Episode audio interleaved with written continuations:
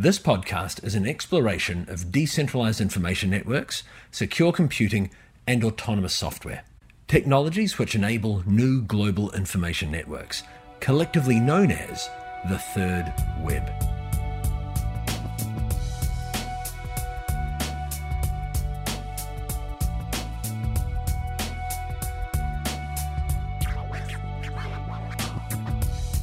Care of DFINITY, I was privileged to attend the Web3 Summit in Berlin last year. While there, I interviewed Aeron Buchanan, the Executive Vice President of the Web3 Foundation, and Gavin Wood, founder of Ethereum, Parity, and the Web3 Foundation. These guys are two of the individuals that launched the programmable blockchain revolution, and these interviews plot a course from the founding of Ethereum to their vision of the decentralized web and give us a trajectory beyond. A quick production note these interviews were originally filmed and recorded in the style of other filmed interviews on the third web. Unfortunately, the footage was lost to a dead MacBook, leaving only the audio. As I usually cut myself out of the filmed interviews, my contribution is less geared for production. But on the whole, the content is still excellent. I'm Aeron Buchanan and I've got a background in engineering. Did engineering computer science for my master's at university and then I went off and did some special effects for films, but decided that computer graphics wasn't the interesting thing, but actually the opposite, computer vision. So then I did a computer vision PhD, DPhil, also Oxford, and then went off into the world and actually was a professional algorithm designer for a couple of years, but being employed is uh, not the way forward. So yeah, a few startups, ended up at Ethereum, and now Web3 Foundation. Okay, tell us about your experience at Ethereum. Oh, yeah. So that was initially intriguing and exciting. Once the Bitcoins were in, you know, we went from raising interest and raising funds to actually delivering the goods, actually delivering Ethereum. Things changed a lot, and I ended up running most of ETH Dev. So there was the foundation in Zug, and they'd kind of given up there. You know, it's like job done. We've got the bitcoins. What else? Actually, that, that's that's not entirely fair because um, Mihai did a good job of getting bank accounts and things set up. But of course, you know, we needed to go from zero to full developer team in a matter of months. And getting all that done was really stressful. So my main memory of Ethereum is sleepless nights and endless stress. But you know, it worked. I heard that like the foundation was like a total shit show under Ming Chan. Oh yeah, so that came later. As we got closer and closer to network launch, it was like, right, okay, we've kind of got the whole delivery of Ethereum on course now. So, you know, this is at the point where, you know, the dev team was there. We weren't going to be hiring any more devs. The Stephan Tual was driving publicity and uh, meetups, developer community, brilliant. So it was all kind of, in terms of launching Ethereum, it was all on track. So then spent um, a bit of energy, firstly sorting out ETH Dev. And it's like, right, okay, let's get in a professional uh, CFO, professionals um, COO to you know make ETHDev a, a coherent, sustainable organization. Because you know it's startup, right? You know, startup craziness where the objective was everything, and details like making sure all of the invoices were in the right folder was very much a, second level task. But you know, it got to the point right, okay, let's let's sort all that. And of course, the Ethereum Foundation in this time wasn't doing anything at all. So it's like right, okay, and you know, once ETHDev has delivered Ethereum, there'll be some work for it to do regarding maintenance and you know patches, developing more dev tools, Solidity, etc. But you know ultimately makes sense to move everything to the foundation and actually have the Ethereum Foundation as the sort of original thing it was meant to be. Because this ETH dev structure was just you know political quirk of the way things developed. So it's like right, but there is no one at the foundation, right? You know, there's there's no one there doing anything. So let's get a professional CEO. Or, I mean, CEO isn't quite right for Stiftung, a, a foundation. So, you know, professional um, MD. So we did a worldwide search and we got some, you know, pretty good candidates. But at the end, you know, Vitalik was like, no, Ming is the person we want. And it's like, well, we're not too sure that she's the best person for this, but she's got experience and she's certainly uh, enthusiastic. I kind of left very soon after Ming came on board because I just burnt out. I wasn't on the receiving end of her managerial style. And yeah, so I left and helped Gavin Jutta set up what's now Parity, but soon realised that actually I'd burnt out to an even greater extent and just sort of stepped back and just became a consultant for a while. I guess, you know, as the EVP of Web3 Foundation, what's important to me is to tease apart Web3 Foundation, Web3 generally, that, that's, a, that's a different um, uh, conversation, Polkadot, Parity, and Substrate. And the main thing here is that the Web3 Foundation is driving the development and deployment of Polkadot. And Parity have been you know, engaged to build the, a Rust implementation of a Polkadot client and help inform the research that goes into designing what the Polkadot client actually is. We've got a lot of research happening in Web3 Foundation, but of course, Gav is actually part of Parity. You know, any research that comes from him is obviously in Parity, even though it's been done for the Web3 Foundation and um, Rob, and also part of uh, the whole structure and design of the Polkadot protocol. And Parity have implemented the Polkadot client, the architecture being a runtime environment and a runtime sitting in it, by building Substrate. But Substrate is a lot more than just a Polkadot runtime environment. So Parity have ideas for how they're going to use Substrate beyond just Polkadot. But from the Web3 point of view, Substrate is one of the clients for running and being part of the Polkadot relay chain and deploying Polkadot parachains. And so all of that aspect of it, we're making sure is open source, free to use, but Parity will you know, be able to go off and do whatever it wants with dual licensing for the greater capability that Substrate has. So what, what is Web3? Web3 is obviously, you know, like the, the label given to a religion, different things to different people. And that's why, even though the Web3 Foundation started out with just the words Web3 in its logo, we've realized that we can't do that because that's, you know, like a vacuum cleaner company calling itself Hoover or, you know, a pen company calling itself Bic. Web3 to us means the decentralized web, um, and the Web3 Foundation is looking to map out the technologies needed to deliver as much of what we hope Web3 to be as possible. And that's where the Web3 tech stack comes from. And that looks at every layer of the technology from peer to peer communication layer all the way up to application level uh, user interactive uh, interfaces. So, what about technologies? It all seems very blockchain focused, though.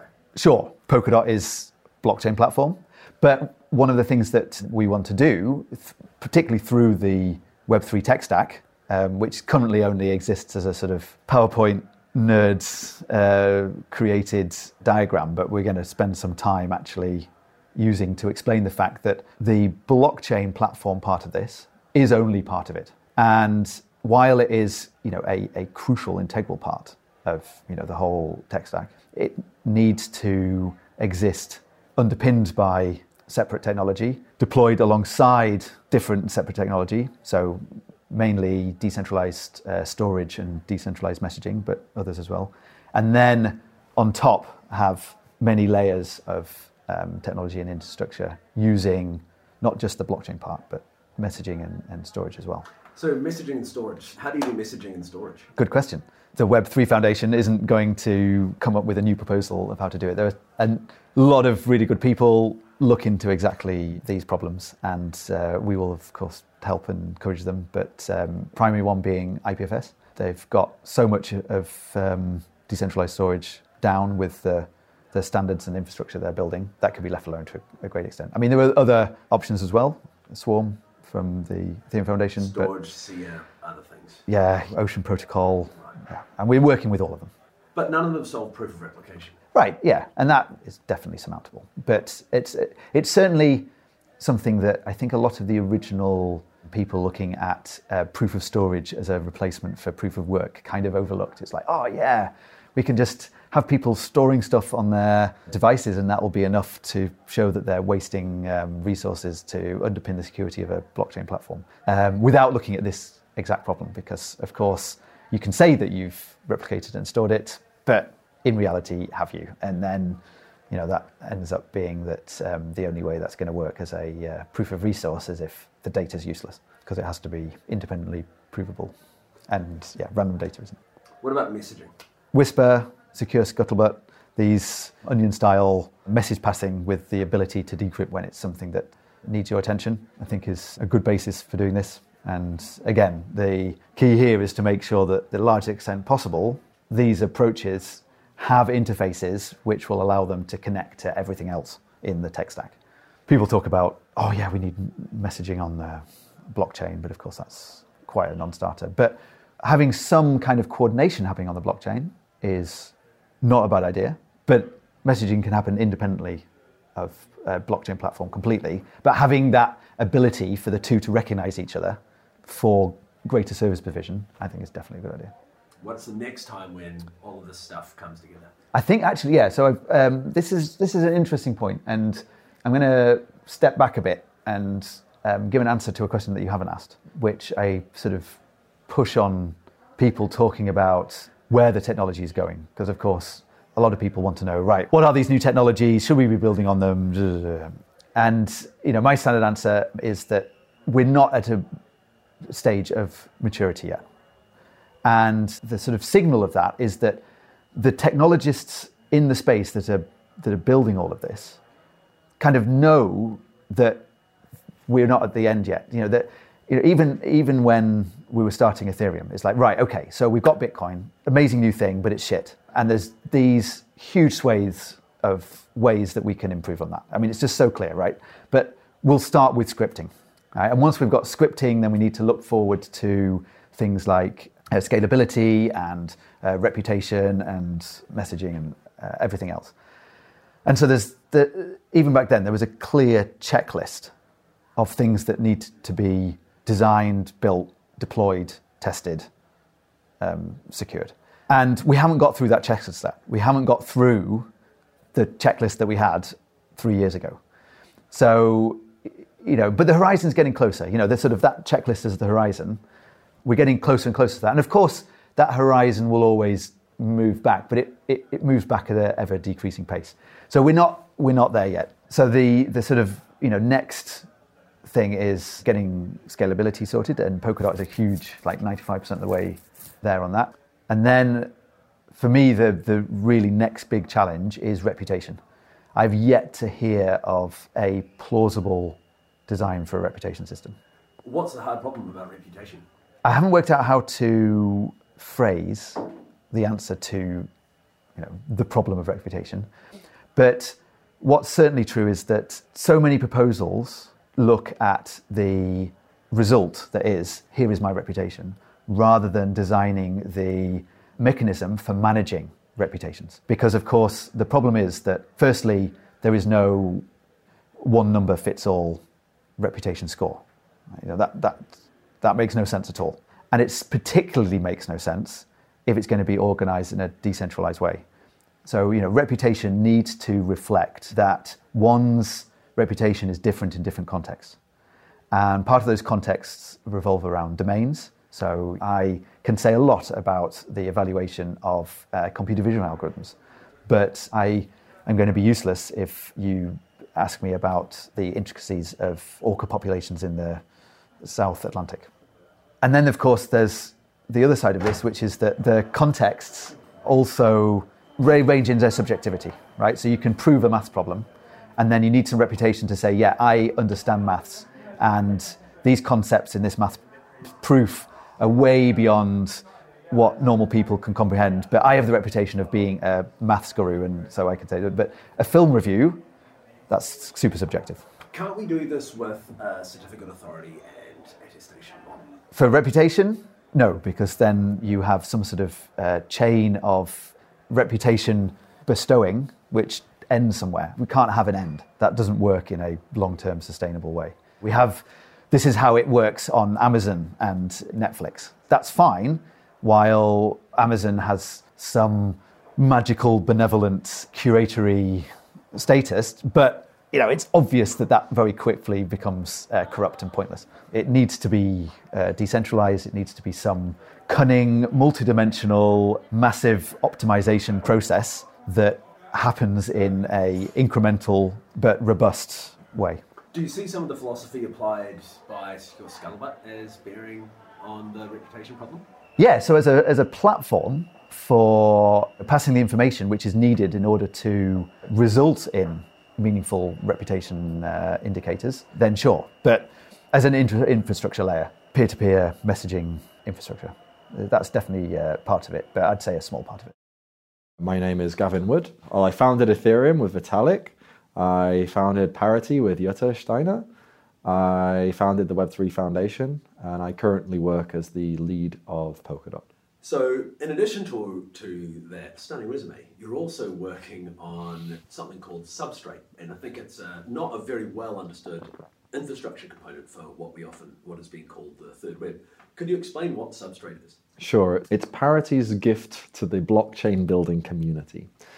It's also probably the biggest bet against blockchain maximalism. So, Substrate's really a technology stack that's geared to creating new, inventive, innovative chains easily. You can think of it as the sort of turbocharger for development of blockchains. It contains a bunch of components that are common across blockchains and a modularized sort of architecture that allows you to add and remove those components and configure new blockchains as easily as you would sort of configure any other piece of software. The sorts of modules and components that we're sort of looking at building or have built include uh, balances, proof of stake mechanisms, governance and voting mechanisms, uh, things like DAOs and treasuries. Essentially, if we imagine a blockchain as a nation state, um, that nation state needs a, a, government, and we can imagine the different departments of that government doing various, looking after various different aspects of, main, of the maintenance of that, that, that nation state. It's sort of the same with blockchain, and we're building, let's say, templates of each of those different departments uh, so that you can pick and choose which ones that you want. Probably the biggest single advancement of Substrate is its ability to upgrade itself critically, Substrate is based around a technology called WebAssembly, which is a very much cross platform architecture for writing and deploying software that doesn't care about where it's executed. And at the moment, you know, the sorts of instances that you typically see WebAssembly being used is surprisingly enough the web. Web pages can host, can bring out, bring about software and let them let that software be run on the user's computer. But were reusing this technology, uh, which is so well designed that we can reuse it into our uh, much more niche requirements of running it as a, as a sort of blockchain um, engine. So every blockchain that is based on Substrate, most of that blockchain is actually compiled into WebAssembly. You can define the blockchain's protocol, as it were, in this platform agnostic manner. And because we can do that, it means that we can upgrade that logic um, over the lifetime of the chain itself. So things that would currently require huge amounts of social consensus, hard forks, in order to push those upgrades, now require little more than a single transaction. And the fact that we can upgrade our blockchain actually dynamically as it's running is probably the biggest um, single advancement. So the specific model that we use in order to accomplish this is very similar. It's, it, it is still a blockchain. And if you go back to the basics of a blockchain, so if you go to the basically the, the first, possibly the second page of the yellow paper that I wrote to describe Ethereum, you'll find the thing called the state transition function. And this basically describes how the state of the blockchain on one block changes to the state of the blockchain on the other block. And the sorts of things that change are account balances, right? So you go back to this notion of like ledgers and X has five ether, Y uh, Alice has five ether, Bob has ten ether. Alice wants to give Bob two ether. You know the ledger changes, so now Alice has three ether and Bob has twelve. And there's a bunch of other things. I mean, Ethereum brought along the idea that there can be, you know, smart contracts, and they can have particular. They have they have their own ledgers that they can record other things with. But ultimately, we're, we're stuck with a very application specific things that can be changed, whether it's smart contracts, which is an application of the blockchain, or balances, which is sort of the, the original Bitcoin application of the blockchain. What we do with Substrate is we say, let's go back to basics. Let's get rid of smart contracts. Let's even get rid of balances. At the substrate chain, the very, very lowest level of substrate, we have a blockchain that stores nothing more than the consensus method. So a bunch of authorities if it's an authority based consensus method, and a blob of code. right? A bunch of, of WebAssembly code, just a single blob of like an executable, like a .exe file, right? Only this WebAssembly executable has um, compiled into it the rest of a blockchain, all of the other logic, all of the stuff that you might want to upgrade. What we do is we allow that when we run the transition, when we say, is this block valid? What does this block do? We say, we're going to forget all of this clever stuff with accounts and running smart contracts and virtual machines and script languages and balances and adding and removing and multi all of that we're going to forget. And all we're going to do is we're going to fire up a WebAssembly engine, WebAssembly interpreter, and we're going to shove this blob into it. And whatever this blob says should happen, that's what happens. We don't need to. What we've done really is we've built not so much a protocol, but a meta protocol, right? We've built the thing beneath the protocol. The protocol is stored in this WebAssembly blob that's opaque. It doesn't matter. Substrate doesn't care what's in the WebAssembly blob.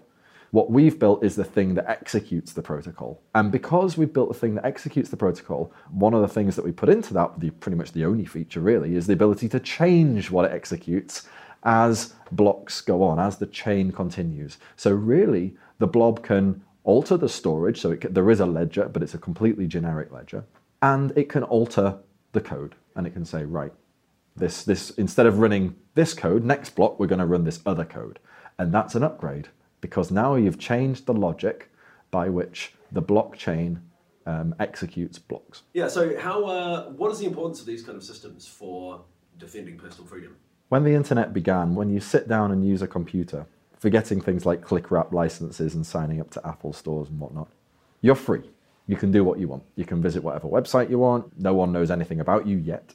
In principle, we begin in a free state. What is it they used to, they said? Uh, no man is born into chains. Right.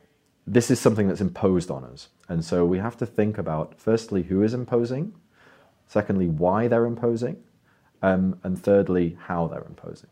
Who, why, and how. And if we understand the answers to those questions, then we can start to begin to architect a world where we are more resilient to keeping our freedom. The who is relatively easy, right? It's the companies that we see behind um, the big websites, the big software and hardware, Microsoft, Facebook, Google, right? And it's many that those uh, subsidiaries of those companies, partly owned subsidiaries perhaps, and also clients of those companies or those in a business relationship with those companies that are managing things like advertising, corporate interests, in essence. So the second thing is why. And this is a little harder. Like, what's in it for them? You know, part of it is, well, if we have lots of users, we can raise more money. You know, you go to a VC, they'll say, how many users have you got? Say 5 million. They'll say, right, in that case, we'll value you at 50 million. In fact, it's increasingly not so much about that and increasingly about the data that those users generate. And this is something that I think most people don't really understand. They don't really have a, a real why is my data worth anything? You know?